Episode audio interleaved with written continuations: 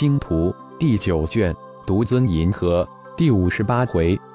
反应：作者：凌月，演播：山灵子。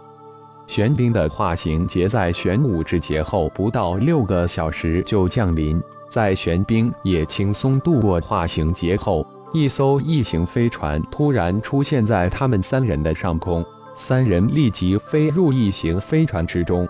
飞船嗖的一声消失在磐石星的大气之中。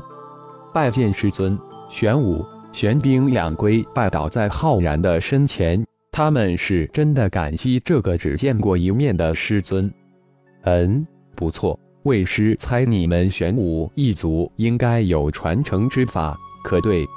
浩然满脸笑意的看着二人，问道：“禀师尊，我们的确有传承。”刚才在化形成功后，传承就开启了第一层。二人如实回答道：“为师传你们两人妖灵空间修炼之法，能否修炼成功，就看你们自己的了。令赐丹药一百颗，灵石一万枚，灵气兵器一件，储物戒指一枚。”浩然说完，双手分别按在二人的头顶，将妖灵空间修炼之法传了过去。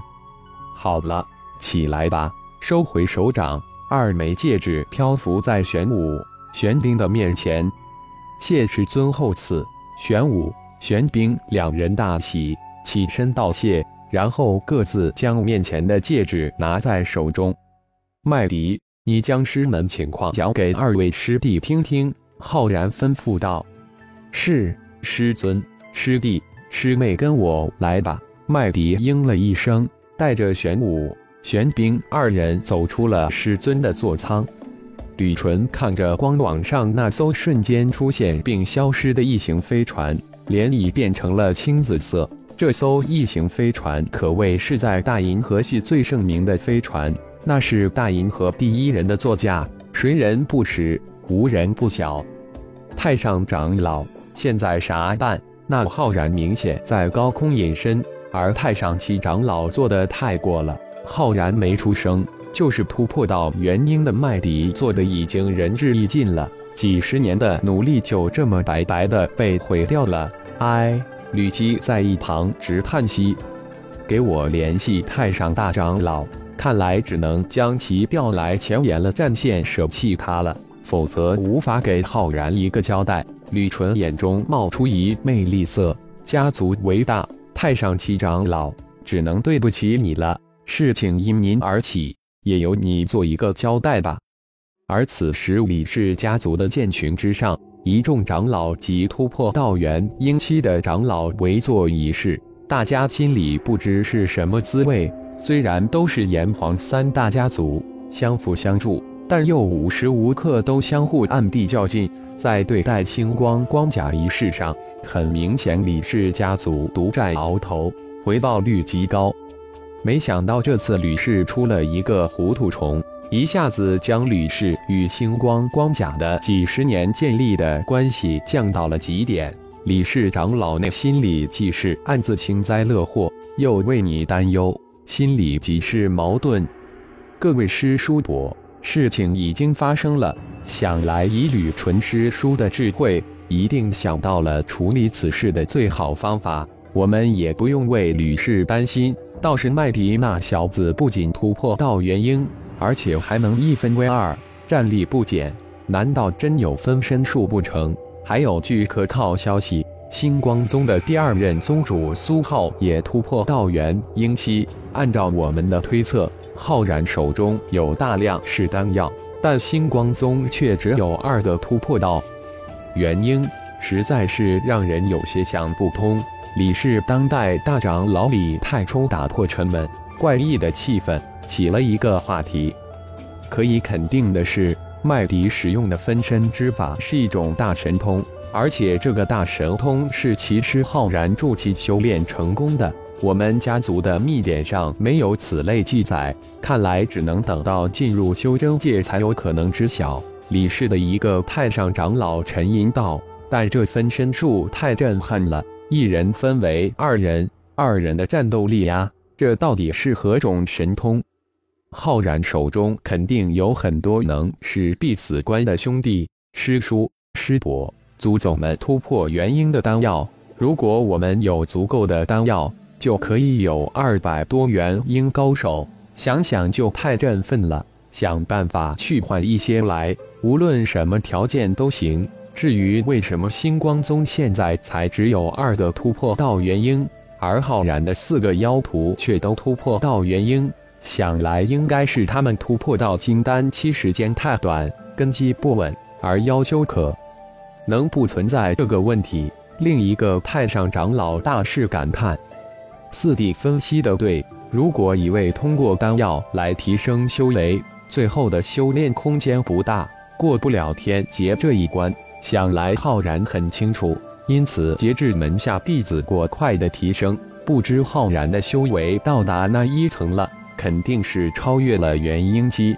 李氏的太上三长老接口道：“听正姬说。”我们李氏有一个后辈与浩然的关系非常不错，这次浩然还特地赠送了丹药给他，使他成为我们家族最年轻的金丹高手。一个太上长老突然话题一转，说道：“是的，七师叔，其实与浩然关系最好的要数五帝道统。想来几十年前那次，如果不是五帝道宠。”我们李氏也不会有三位幸存者，并进入了修真界，而且还找到了老祖创立的青莲剑宗。也是因为家主正姬的先见之明，我们李氏这次才在三大家族中脱颖而出，成就十位元婴超级高手。可见当初力推正姬是完全正确的。李太冲接口答道：“李正姬，是他一手推上家主之位。”郑基已经带着顺利前往星光星域去了。郑基似乎从小虫的战略之中看到了浩然的意图。他走时通过光讯告诉我，等他的好消息。他有把握再让十几位老祖宗突破元婴。只是浩然回归后神龙见尾不见首，非常难碰见。说到这里，李太冲脸上露出无比灿烂的笑脸。还有张辉那小子也带着张杰前往星光星系了，真是好运气呀！张杰这小丫头居然碰到浩然的弟弟浩杰。我们李氏年轻一辈的弟子有几百万，怎么一个都没碰到浩然的妹妹呢？李太正突然说道：“是啊，浩荣那小女孩也是一个天才。”李太极也接口叹然：“麦迪这小子真是走大运了。”遇上这么好的一个师尊，一分为二，修为不减，这到底是个啥神通，让人羡慕的不得了。原本以为突破到元婴期可能唬他一回，这下好了，又被他压着了，还是二打一。布尔斯的眼睛从光屏上移过去，哈哈笑道：“二哥，希望还是有的，不要泄气呀。”莎娜挺着肚子坐在一旁调笑道。这个二哥真是童心未泯，是不是没有结婚的男人都是这样呢？是该叫爸妈给二哥物色一个了。当然，也不看看你二哥是谁，闪电小美女，你说是不是？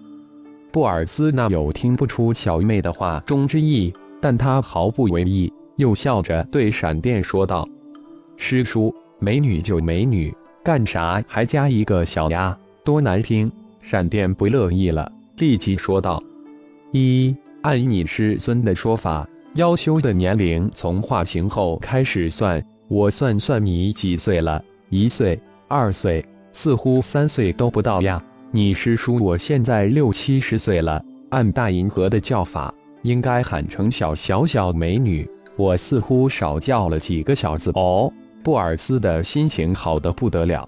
帕拉斯家族当之无愧的第一高手，又修炼冰火神诀，族中的几位长老还等着浩然来解封和帮助呢。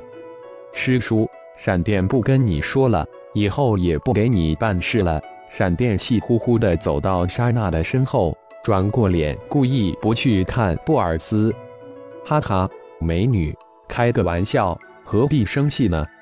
生气可能对你皮肤不好哦。布尔斯哈哈一笑，转过来对莎娜说道：“娜娜，我的材料用完了，你借点给我。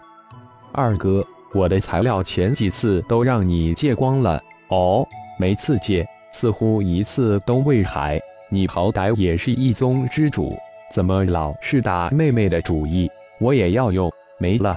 闪电，我们走。莎娜说完，故意板起脸来，起身带着闪电而去。我没孩吗？不过用得着孩吗？浩然回来问他要，布尔斯一脸的搞笑，好像很无辜似的。感谢朋友们的收听，更多精彩有声小说尽在喜马拉雅。欲知后事如何，请听下回分解。